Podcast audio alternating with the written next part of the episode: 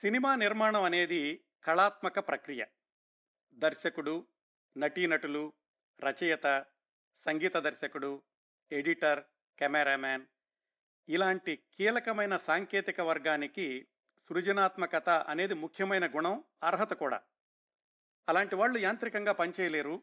అందువలనే సినిమా నిర్మాణం అనేది యాంత్రికంగా జరిగే పని కాదు. దాన్ని కేవలం వ్యాపారం అనే దృష్టితో కూడా చూడలేం.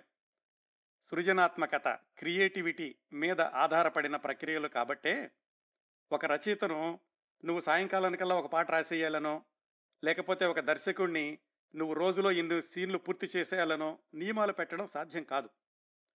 ఒకవేళ అలాంటి నిబంధనలు పెట్టినా సినిమాలో నాణ్యత దెబ్బతింటుంది సహజంగానే తర్వాత సినిమా విజయము దెబ్బతింటుంది. ఇవన్నీ నిజమే కదా? వీటన్నింటినీ కాదు అనేవాళ్ళు ఉంటారని అనుకోం. అవునా? కానే కాదు. వీటన్నింటినీ కొట్టి పడేసి ఎనభై సంవత్సరాల క్రిందటే ఇలాంటి పరిధుల మధ్య కూడా చలనచిత్ర నిర్మాణాన్ని ఒక కర్మాగారంలాగా ఫ్యాక్టరీలాగా నడపొచ్చు. ఎంత సృజనాత్మకత అవసరమైన సాంకేతిక నిపుణుణ్ణైనా ఒక టైం టేబుల్ ప్రకారం పని చేయించవచ్చు. ఇన్ని చేసి సినిమాను విజయవంతం చేయవచ్చు వీటన్నింటికి కావలసింది క్రమశిక్షణ. ఆ క్రమశిక్షణను దృఢంగా అమలుపరిచే నిర్మాత. డబ్బులు పెట్టే నిర్మాత సినిమా నిర్మాణాన్ని పర్యవేక్షించి అదుపులో ఉంచగలిగే సామర్థ్యం ఉన్న రోజున సినీ నిర్మాణం ఒక ఫ్యాక్టరీలాగా నడపడం లాంటిదే అని ఎనభై సంవత్సరాల క్రిందటే విశ్వసించి నిరూపించి దశాబ్దాల పాటు విజయవంతమైన సినిమాలు నిర్మించి అనేక రికార్డులు సృష్టించిన అలనాటి ఒక ప్రముఖ దక్షిణాది చలనచిత్ర నిర్మాణ సంస్థ గురించి దాన్ని స్థాపించి నిర్వహించిన నిర్మాత. ఆయన తీసిన సినిమాల్లో సగం సినిమాలకు ఆయన దర్శకుడు కూడా. ఆ ప్రముఖుడి గురించి ఈరోజు విశేషాలు తెలుసుకుందాం. నిజానికి ఆ చిత్ర నిర్మాణ సంస్థను ఒక వ్యవస్థ అని ఆ నిర్మాతను ఒక వ్యక్తి కాదు బలీయమైన శక్తి అనడానికి ఏమాత్రం సందేహించాల్సిన అవసరం లేదు. ఎనభై సంవత్సరాల క్రిందటే అనుకున్నాం కదా?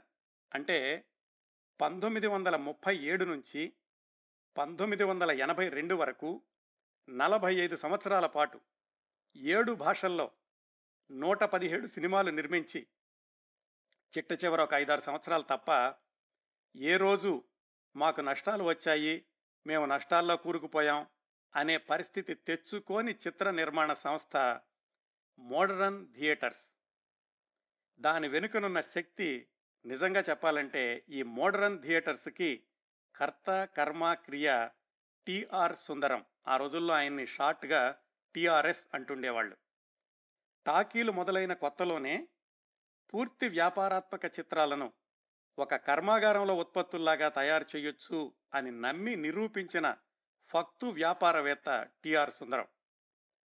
మద్రాసుకి మూడు వందల కిలోమీటర్ల దూరంలో ఉన్న సేలంలో ది మోడరన్ థియేటర్స్ లిమిటెడ్ అనే పేరుతో సినీ నిర్మాణ స్టూడియోని నెలకొల్పి దానిలోనే recording re recording dubbing editing processing ఇలాంటి అన్ని హంగులు సమకూర్చుకుని ఇదంతా కూడా ఎనభై సంవత్సరాల కిందట.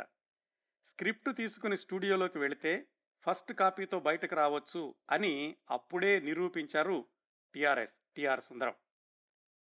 ఆయన స్టూడియోలో మిగతా నిర్మాణ సంస్థలు నిర్మించిన వందలాది చిత్రాలను పక్కన పెడితే స్టూడియో యజమాని అయిన టిఆర్ఎస్ ఆయనే మోడర్న్ థియేటర్స్ పేరుతోనే చిత్ర నిర్మాణ సంస్థను ప్రారంభించి సంవత్సరానికి సగటున మూడు సినిమాలు నిర్మించిన ధైర్యశాలి.